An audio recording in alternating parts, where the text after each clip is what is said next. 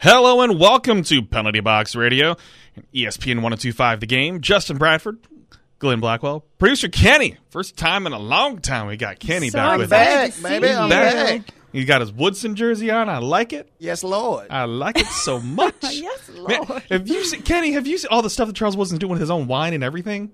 He's No. I haven't. He You is. know, brand, if- he is a brand. Uh, you know what? He's a Michigan man, so yeah, he's he supposed to be. So yes. he is a brand. Better know. love that. yes, you better know. Well, folks, we through an accident and everything, we all three of us made it to the studio somehow, Yes. going Might all have- whichever way. Might have cut it a little bit closer over on this end, but I made it. but, but we made it. We hope everyone's okay and everything too. is a pretty Mm-hmm. serious accident on Murfreesboro Road. Be careful out there. We appreciate you tuning in, and uh, we- we'll, we'll talk a little bit about last night. But overall, the Preds been doing pretty well, aside from last night. Mm-hmm. But this is the thing that stands out to me. That's three games in a row where six goals by a team have been scored. Mm-hmm. Someone really needs to not get to the, the third six. It's a little yeah. no. Shut it down before then. Let me shut that down. But there's so much that has happened since just our show last week in terms of records being set, Filip Forsberg, and in terms of the trade deadline, Filip Forsberg, And also Filip Forsberg. and then just a defenseman on fire, Roman Josi, who's mm-hmm. not Filip Forsberg. But it's it's a very interesting situation the Predators are in right now in terms of performance because Glenn, I cannot remember a time since following this team, pretty much just day one. I mean, I was still a kid back then, but obviously this expansion era and then finally the playoff era and everything like that, which you can, you know, read in my book, The Making of Smashville. nice. Nice plug, way yeah. to slide that in. Yeah, but to in that era and then throughout, uh, there's never been a time really where the Predators have had this type of offensive output. Yeah, you had scoring pushes before with Arvidsson and Forsberg and, and things like that when Arvidsson set the franchise goal record, which 34. It's it's crazy to think that that was the the, the That record. Was the, that was the big number. That was the, Yeah. the big number because that's where the Predators have been. They haven't been offensive powerhouses. And now, when there's still just under 20 games remaining in the season, Mm-hmm. a new record already has been set and should completely surpass that. I mean, uh, barring something weird, there should be a 40 goal score for the first time ever for the Nashville Predators. And Mm-hmm. there could be two with Forsberg and Matt Duchene, and so the offensive output from those two, plus a rookie like Tanner Jeannot and Ryan Johansen, and Yep. and then you have Roman Josi putting up crazy offensive numbers and everything too. It's it, I'm not used to going to the Nashville Predators page and looking at stats and seeing that much production, and it just shows how much the team has changed overall, and especially under head coach John Hynes, Mm-hmm. that these guys are finding a sweet spot in order to produce right now. Yep, they are. And like you said, it's, you're noticing a change in the team, but you're not necessarily noticing a change in these players. These are a lot of the players that have been here for years. You're just finally seeing them maximize their potential, and their productivity is finally starting to show. So it shows that for a very long time, oftentimes you you you heard people say like, well, the Preds just need that one, just offensive. They just need this dynamite to come in. We just got to get that one guy, that one forward. and as it turns out, there were a lot of those key pieces already here. The system just wasn't working in their favor, or they weren't playing well into the system, or whatever the case may be.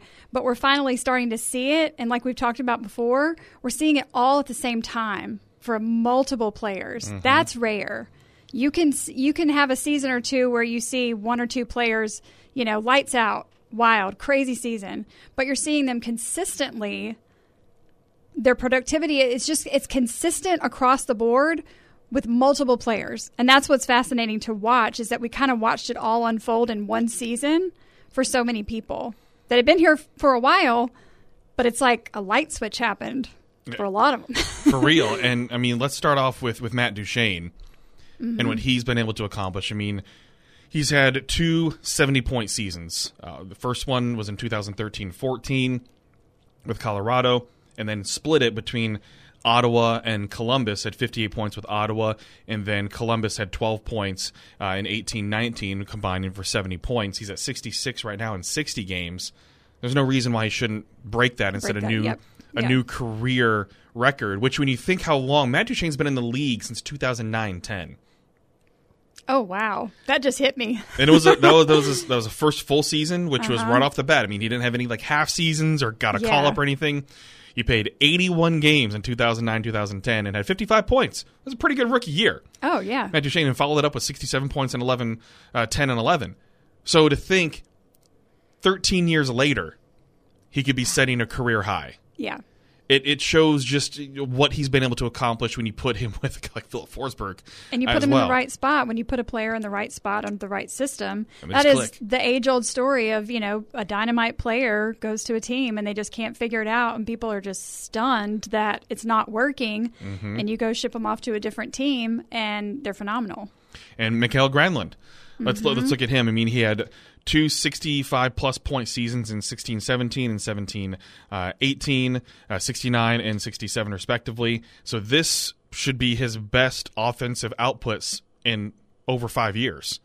Uh, he's at 48 points right now. Could definitely get to the 55 point mark, maybe even 60 if he really gets on a hot streak. Has a couple multi point games there too. That's great for him to really get into that rhythm the way he has. Now let's go over to Filip Forsberg.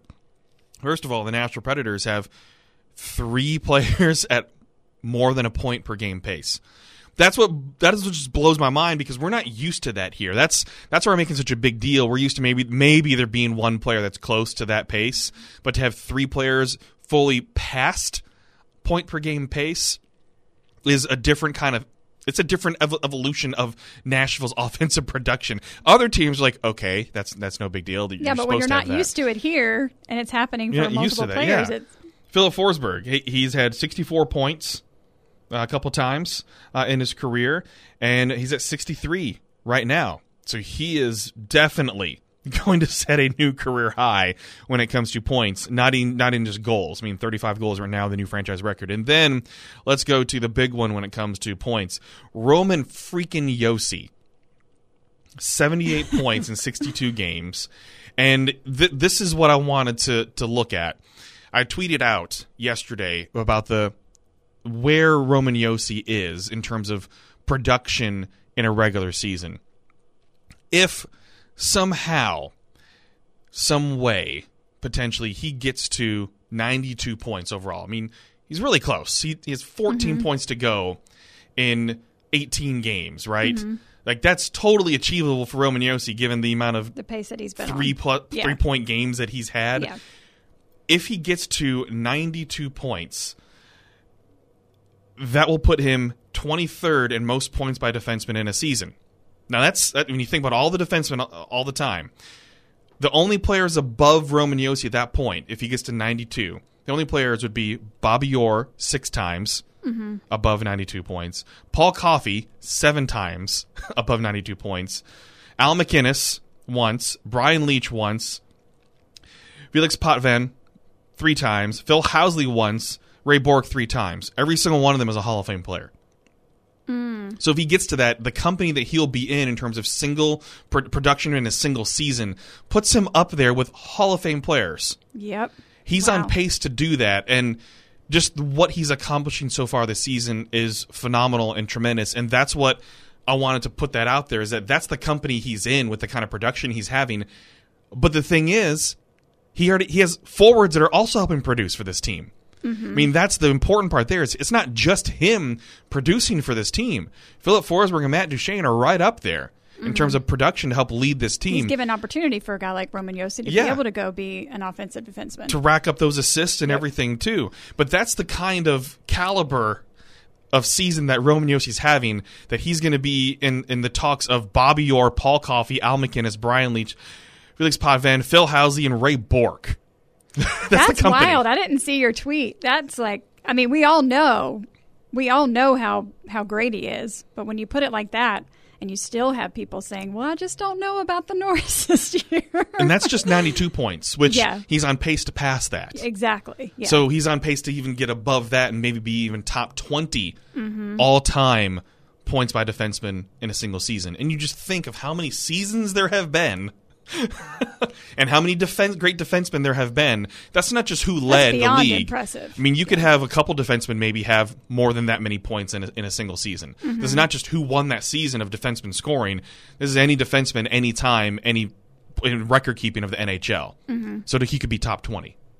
I love that you presented this, Justin, because you know I've said on the show that we always just we don't take it for granted. I don't think in Nashville how great he is, but oftentimes we in conversation it's like, well, oh, Roman Josi, of course, he's great. Everybody knows he's great, and you don't really go in depth about how great he is. So that actually puts a yeah, and that puts it in perspective. in perspective, and to think too that the, he has offensive help in the forward unit. Mm-hmm. It's not like he's the only one producing. That's why the Predators are in this position to where they could finish as high as second in the division. It's a it's a tight race, folks. You all know that. But at 78 points, Roman Josi is seventh in scoring right now in the league.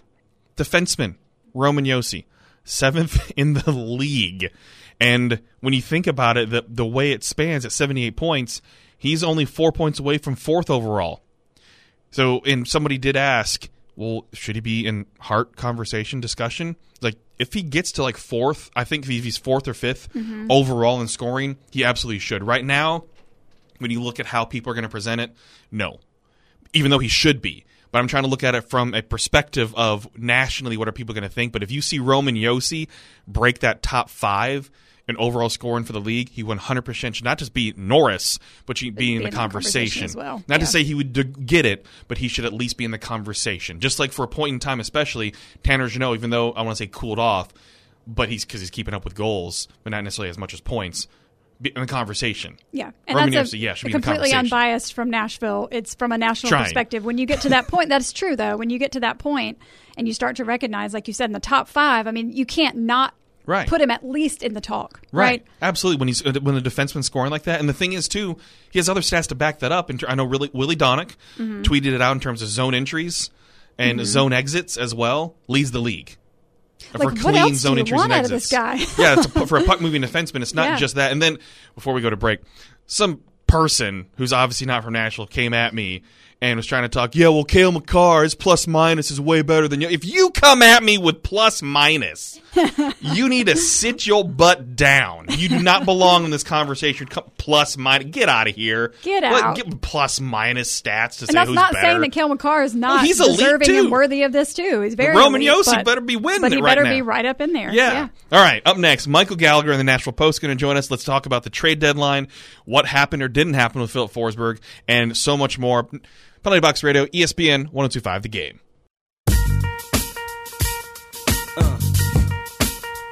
Uh huh, yeah. Uh. Uh huh, yeah. And welcome back to Penalty Box Radio, ESPN 1025 The Game. Justin Bradford, Glenn Blackwell, producer Kenny. Let's keep up the Preds talk. Now we're going to talk Filip Forsberg and what did not happen on Monday. Joining us now, Michael Gallagher, Nashville Post. Welcome to the show, man.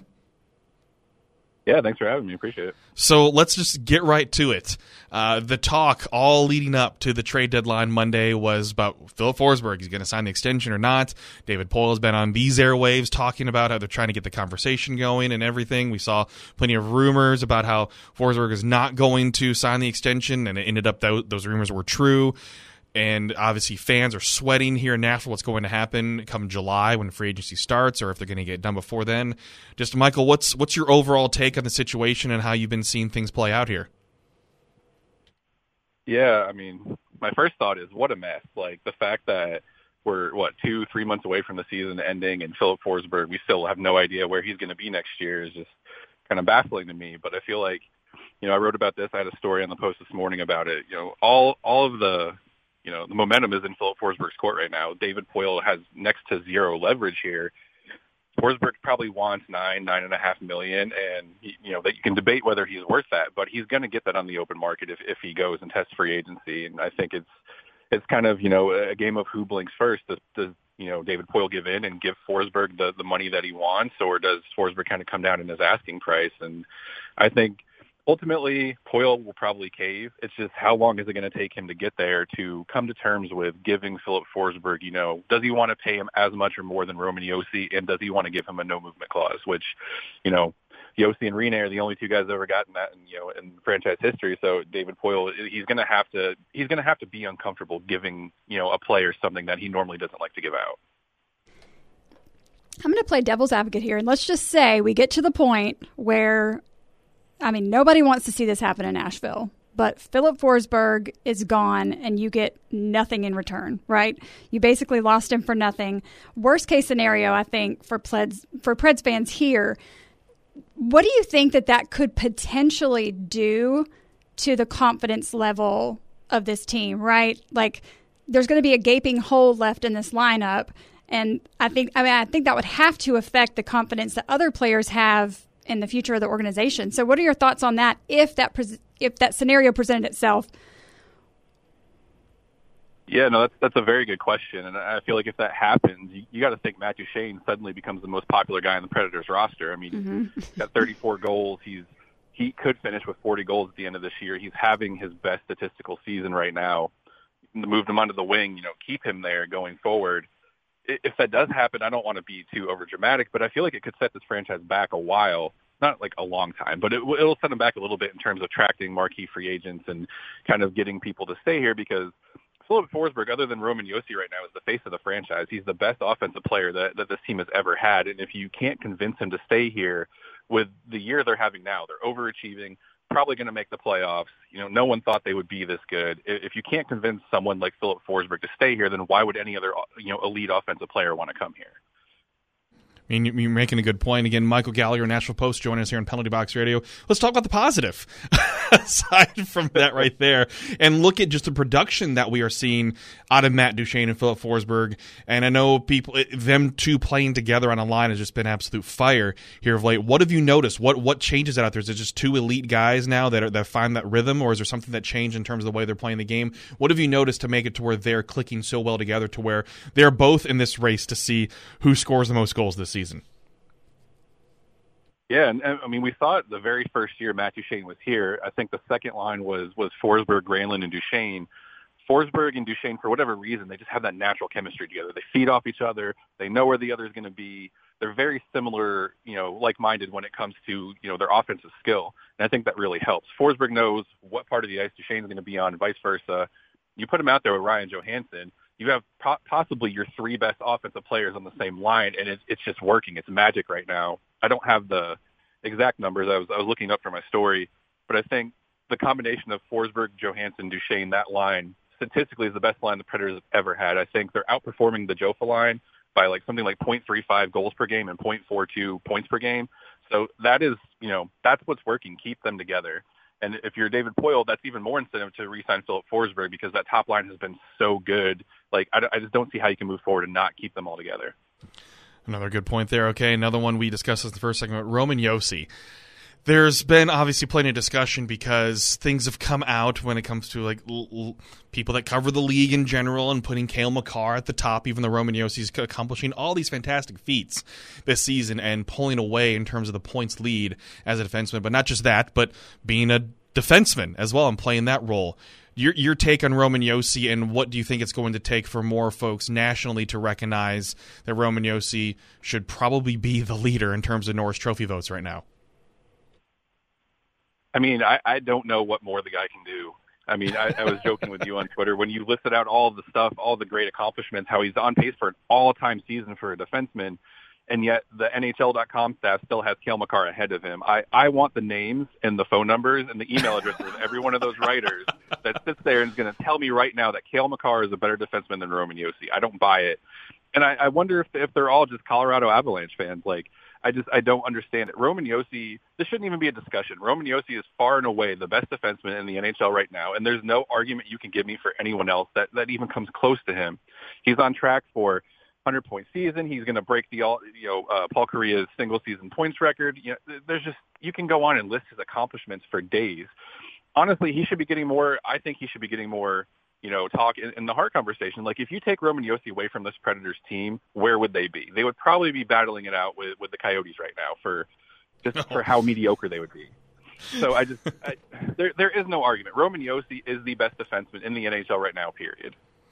All right, so now looking overall at the standings, you know we're getting close. It's for the Predators, 18 games left in the regular season. There's a couple other teams there battling it out for wild card. What what do you think else this team needs to do to secure their spot in the playoffs? Uh, it's a tight race, obviously, too. And what do you think right now, in your point of view, would be one of the best matchups aside from obviously? I don't think anybody wants to play Colorado. What team do you think they match up best within a best of seven right now in the West? Yeah, I mean that, that's an interesting question as well. You you obviously you don't want Colorado at all if you can avoid playing them and hope someone upsets them. That's obviously best case scenario. I, I and you know Gover and I talked about this a little bit. Col- or um, Minnesota, their goaltending was very shaky. They go out and they they get Fleury. That makes it a little bit interesting. He he's clearly an upgrade in goal, but I still think Minnesota's probably they probably match up the best with them in the first round. And as far as what they need to do to kind of get to the playoffs and you know with the few games that are remaining, stay healthy. We look at how beat up that blue line is. I mean, Mark Borowiecki took a, a pretty bad hit last night. You know, Matt Benning was placed on IR. Philippe Myers apparently is so bad he's been relegated to the AHL. It's a good thing they went out and they traded for Jeremy Lauzon because you don't really, you don't, I don't think anyone feels comfortable, you know, throwing Ben Harpur out there, Matt Tennyson, Jeremy Lauzon is now looking like a pretty good transaction. You, you got to keep your defensemen healthy. Saros has been playing out of his mind. He should be, you know, in the in the best of the conversation as well. You look at Roman Josi and Forsberg and Duchene and everything. I think you just got to. This is one of the years where I, I think it's kind of stay the course is the best is the best course of action there. Hey, that makes sense. All right. Well, Michael, we appreciate your time, man. Thanks so much for joining us. Yeah, thanks for having me on, Justin. All right, the folks of Michael Gallagher of the Nashville Post. You can follow him on Twitter at mg sports underscore. Uh, there you go. All right, some good points right there. Just kind of pulling on uh, and piling on for for the Norris right there for Roman Josi. I know. And just it's wait, like I said in the first in the first segment. What else do you want from this guy? wait to see if there's just any any spicy takes from Colorado fans. I mean, they're both elite. It's okay to have Oh, more than one elite defenseman out there. Just Roman Josi's better. All right. Up next, had a good conversation with some of the executives from the Nashville Predators uh, organization today, including Sean Henry, Michelle Kennedy, and Bill Wickett. We're going to talk about that and go ahead and answer a couple questions as we continue to roll in with Penalty Box Radio, ESPN 1025 The Game.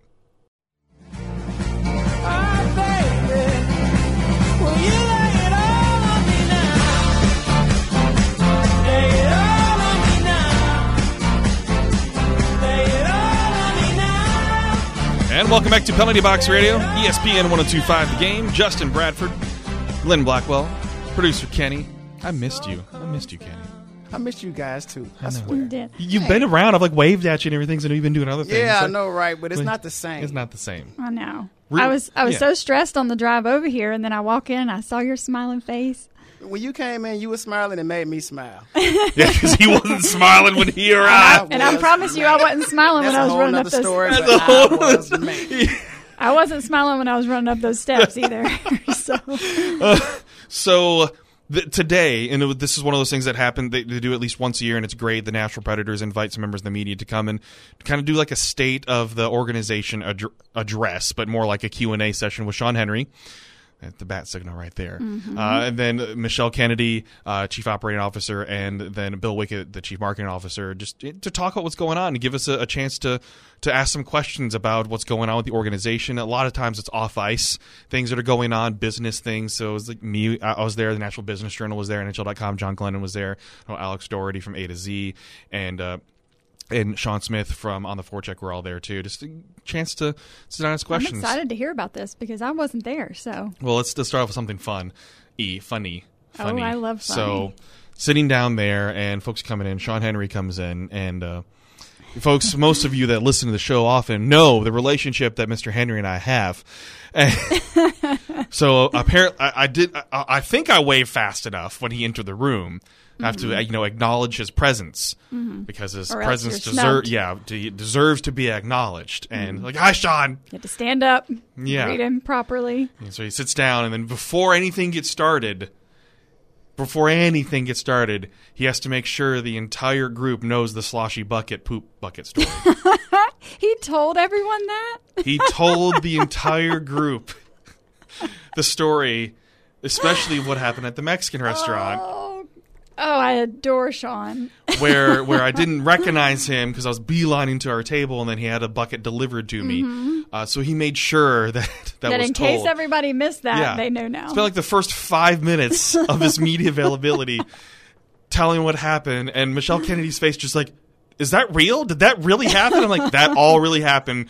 Sean did not exaggerate any of that. I really did that at Magic Kingdom oh, Like, at this Walt Disney World, life. and then he really did troll me at a Mexican restaurant. yes, that all. oh, all that's happened. fantastic! What a way to kick off the. What a way to kick it off. Yeah, I was about to call the media event. That was it. Yeah, no, Yeah. that was it. But but if anything, just want to kind of on what happened because there's so much that, was covered. What, some of the main things I was interested in too is like uh, what was discussed in terms of the, the the new lease, the 30 year lease when they signed that back in 2019. This was right before the pandemic. So, if for those of you that might remember, they signed a, a, a lease with Metro they're going to be there for another 30 years. Bridgestone Arena, that the arena is going to be of the Nashville Predators, and that they're taking over everything. So any other upgrades, things like that, are going to be there. My question was, if if you remember that they had plans like future plans like these are the dream plans to where the rehearsal hall which is the big cone you see coming out from the back of the arena by the sober entrance turning that into a rink or out, outdoor area for eating everything to have a high rise at 501 broad at the other corner of the, the off, main office's entrance to to make uh, more off more shops and retail and restaurants along the entire side to make it a concourse similar to like what you see at Little Caesars Arena in Detroit. The concourses are huge. So all these things, plus a press, press box, adding more seats, going bigger, making the arena bigger. So just want to get an update on that because obviously pandemic happened and there wasn't as much money coming in. And so I can understand if things get delayed. It's Absolutely. I mean, Disney, who's a multi-billion dollar company, has been delaying rides and everything. Tron, please open Tron for the love of God, open Tron. It's been five years. Velocicoaster can open at Universal, you can open Tron. Anyways, God, God, but but I just wanted an update on that, and everything's still kind of accord, going according to plan. And those were big dreams, and that's what John made clear is that that wasn't something we had a timeline that we wanted to get this done by this time. That was what we want to do in the future because there's they're going to be there for a long time. What they can do with the downtown area, that work towards that that year period. Yeah, and consistent upgrades. And we know when you think too, especially what's happening with the Titans right now with Nissan Stadium and how when they calculated the cost of renovation versus building new, there's going to be. They say it's going to be cheaper to build new. to build new and be Mm-hmm. better to build new instead of putting a billion dollars in to renovating. Just build new, and they want to build right next to it in the parking lot and then flip it Uh-huh. and reverse it. I was about to start singing Missy Elliott. I know, yeah, yay, yeah. We're, we're on the same track here, but it's one of those things when you think about the location for both those stadiums. I mean, they're in perfect locations, right across with the pedestrian bridge for the the, the Titans, and then downtown. Downtown would not be what it is without Bridgestone Arena.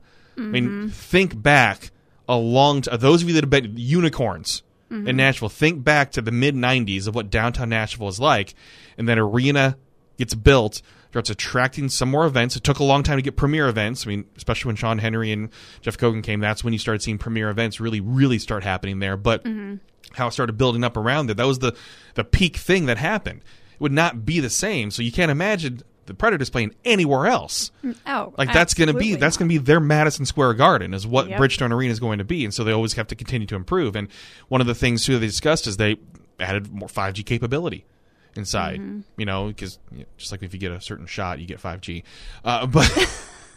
but but th- they did a lot of these things and a lot of improvements continuing to go on even through the pandemic continuing to add to the capabilities the wi-fi capabilities continuing to improve those things for free, smashville free wi-fi. So fans have the ability to connect throughout the games and that's gotten better especially since when it first launched continuing to get better and better. And those that was kind of the main focus of what i wanted to know is what's what's happening? Yeah. what's happening? And how they had to handle these different events. And it was very curious uh, during the pandemic that they were kind of flying on the cuff with trying to think of things of how they could be involved. It was kind of mm-hmm. here. That's why I like these events because they're more laid back and how they can be more real with talking about these things too. Like we just wanted to be a base for people of, of some sort of joy and how to how they made the, the games happen to be a game like atmosphere and not even realize well maybe the players want to hear a PA announcer and, and music and everything too for the game atmosphere even if their fans mm-hmm. can't be in there all these little things too and but the thing that stuck out the most and yeah this is on the record okay I think first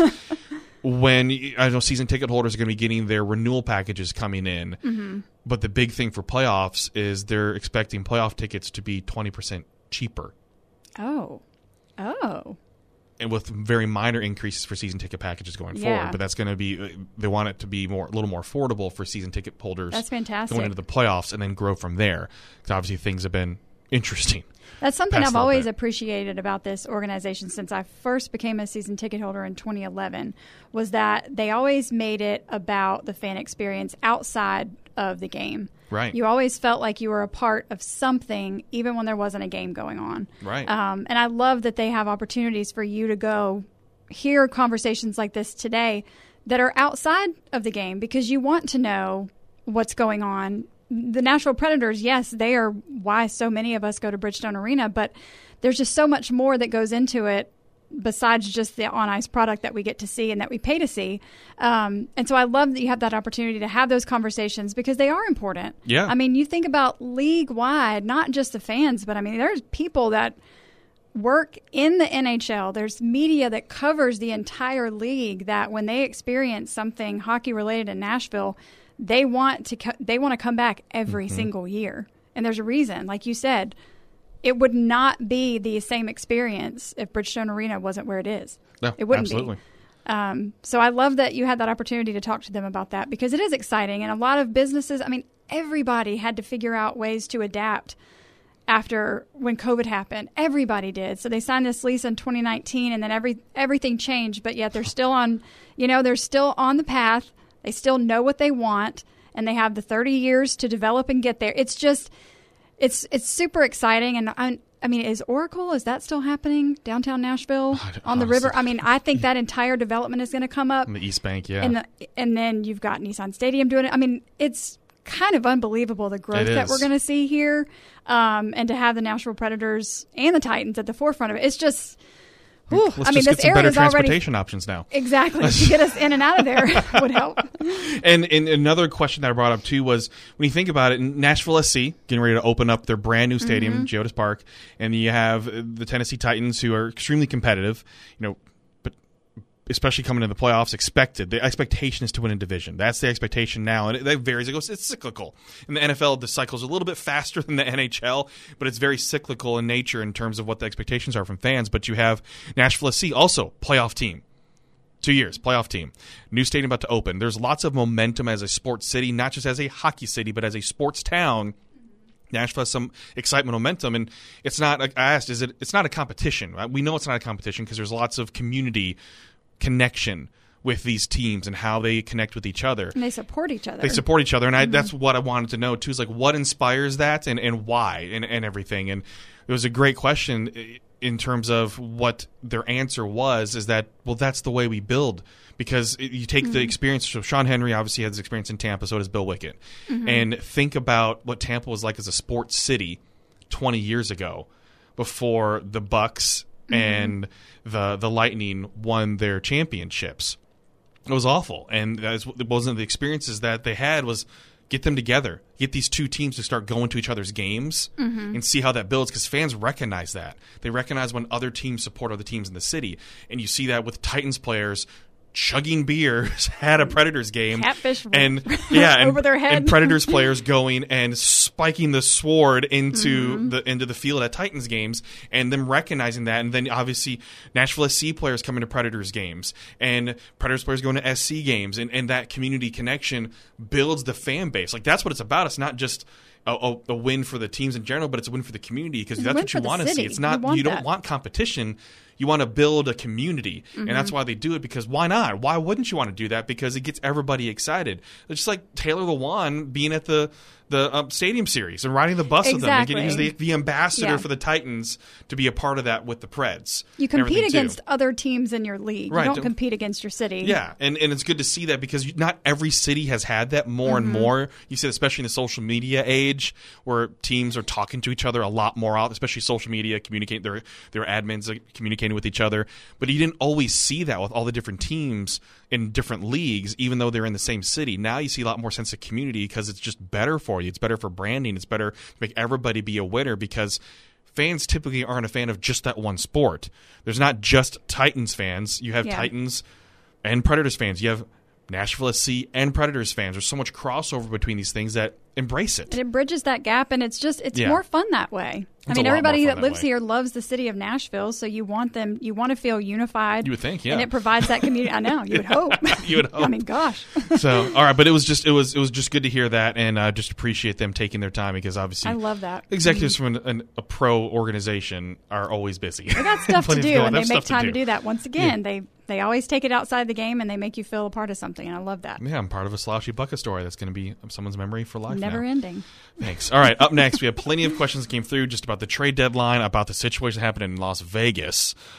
Oh boy, that's that's very interesting right there, and and so much more. That's up next. Penalty Box Radio, ESPN 1025 The Game. I waiting for this moment. It's good to be alive right about now.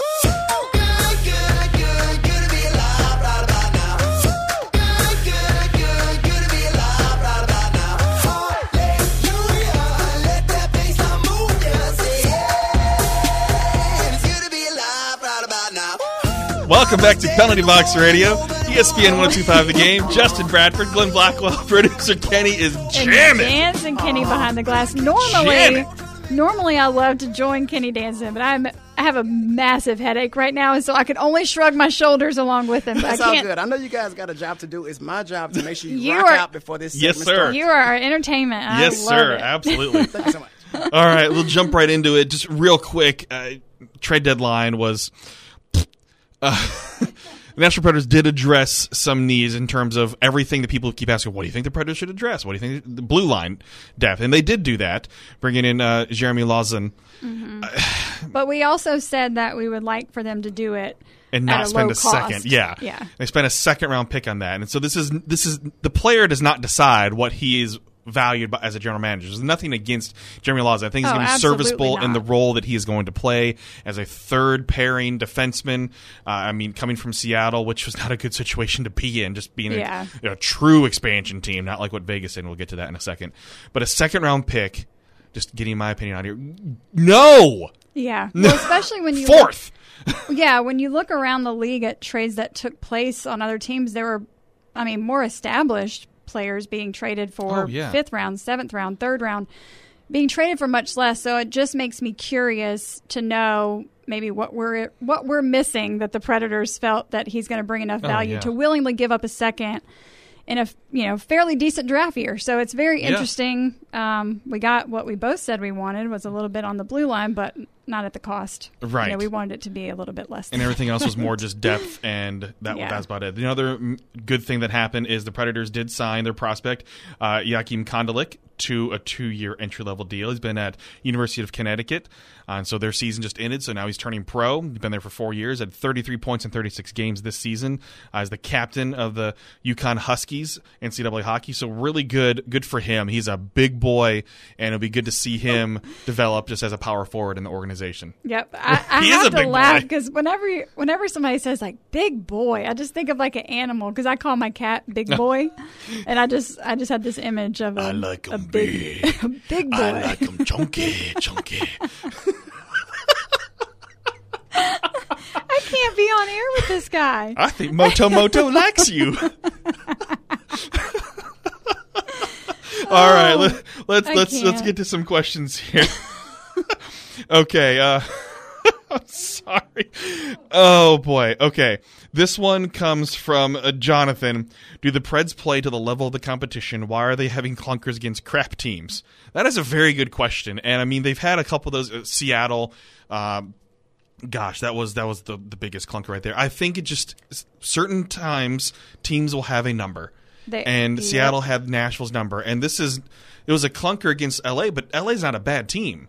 As well, Mm-hmm. They were on the second hand of a back to back, Mattias Ekholm came back and looked sluggish, I think, too, because he missed the game against Anaheim with illness. Mm-hmm. Uh, Borowiecki uh, goes out with injury. Uh, Fabbro, whose Twitter account was hacked yesterday by NFTers, uh, out with injuries. So injuries are rolling, but that's where the depth has to come in. And I think what I'd liken this to is as long as clunkers don't stack up, That's teams what- will have clunkers. That's what I think too, and I think that that I mean, in any 82 game season, you're gonna just have crap games, whether the team you're playing against is great or they're terrible. No team is going to be exempt from that. I think that just what separates the great teams from the decent teams is how quickly they let go of that loss and how they show up to the next game. And for the most part, this season. This team has shown their ability to suffer an insufferable loss one night, and then they show up a brand new team the next game. Um, so I think I would only be concerned if that continued, like you said, they continue to stack up, and if they continue to show up to the next couple of games after those clunkers, and let the first period get away from them. Um, but I think that this team, this this year's team, has shown that they're a little bit better about that. But I think that's always been this strange phenomenon with this team is, and it's not just the Predators; It's it happens league wide. yeah. I mean, people just sometimes you do play down to your competition, whether you explain it like that the next day or not. So it does happen, but it's how you bounce back. Absolutely. This one comes from Becca. Uh, discuss how many margaritas will we all consume in Mexico in July? Oh my gosh. This is for the, the PBR on the road. So we have a road trip uh, coming up, but even though it's an air trip with Pete air- Weber, the voice of the National trip. Predators, Pete Weber joining us in Cancun, and that's in mid July. So take a break from the madness of free agency because it'll be right after free agency. and I think that determines how many Oh margaritas boy. people are going Uh, to Yeah, that totally is. Uh, so hopefully the Filip Forsberg stuff situated by then and everything. But July 17th uh, through to the 24th, four or or six or seven nights in Cancun, all inclusive PBR on the road.com. Pete Weber, he's going to be there. We're going to have story time with Pete Weber, so you, you need to join us uh, down there for that. Okay from Sam. Thoughts on the situation with Dadonov trade and is Vegas in trouble heading into the stretch run? So, for those of you that do not know, the NHL nullified Las Vegas's trade of Dadonov to the Anaheim Ducks because he was on the, the the team Anaheim was on his no trade list in terms of the modified of where he could choose not to go. And they tried to trade him there and it got nullified. Well, that was to clear up cap space because when you look at Vegas and where they're at, they don't have enough cap space to reactivate some of the players that are on their LTIR. That is an interesting, interesting situation for them to be in because when you think about some of the players they have, they have Alec Martinez, 4.8 million, and Mark Stone, 9 million on their LTIR they only have four hundred five thousand dollars estimated in cap space. They cannot activate those guys till playoffs. Somebody replied, "Well, you know, cap space doesn't count. You know, we're about your salary cap in, in playoffs. So they have to make the playoffs first. Las Vegas currently is out of the playoffs. It is Nashville and Dallas that are the two wild cards, and Las Vegas is at 72 points. They're three points behind Edmonton, one point behind Dallas, six points behind Nashville. Vegas has already played 66 games. Dallas has played 62, so Dallas has four games in hand on Vegas. Edmonton has two games in hand on Vegas. Vegas is in a sticky situation. They're not comfortable right now. The only way they're able to get some of these players back is someone else has to go out on LTIR, or they have to wait, like with like Tampa Bay had to do. That is a bad situation to be in, and it's, It's coming to bite them back in the butt for them trying to circumvent the cap the way they have, and they're getting what they deserve. Yep, it's always going to come back to you. So I mean, that just it just looks bad. Yeah. You know that looks that reflects really really poorly on a team. Yeah, it, it, it really truly does. Uh, Ken asked, "How confident are you in the Preds making the playoffs?" I think the Preds are going to make the playoffs given the situation and the way, the way they're playing. They're going to have a clunker here or there, but Yeah, they'll I'm they'll make the confident. playoffs. In, I'm confident in what we've seen so far that they'll at least make it. Yeah, and I think that being the case too, and seeing the situation where the Predators are in and how they're driving pretty well towards that, that bodes well for Forsberg wanting to re up because he sees the team trending in the right direction. I agree, and I also feel like if Poile truly wanted, if he didn't feel like they were at least close to re-signing Forsberg, then I feel like he would have done more at the trade deadline to try to fill that void. If he Yeah. didn't really think he was going to come back, so it's my hope that they both know that he's going to stay. It's just a matter of you know Yeah. who caves first, and then that's something that you know. Just didn't think it was going to get to that point. I know Oh, we boy. didn't, but we'll see. We'll All see. right. Well, sorry we didn't get to all the questions. We had plenty to talk about. Appreciate you always for listening in, folks. If any other things you want to talk about, feel free to tweet us at Just to Be Bradford. She's at Rebecca Glenn and at Penalty Box Radio. So for producer Kenny, Glenn Blackwell, this is Justin Bradford. Thanks so much for tuning in to Penalty Box Radio here in ESPN 1025 The Game.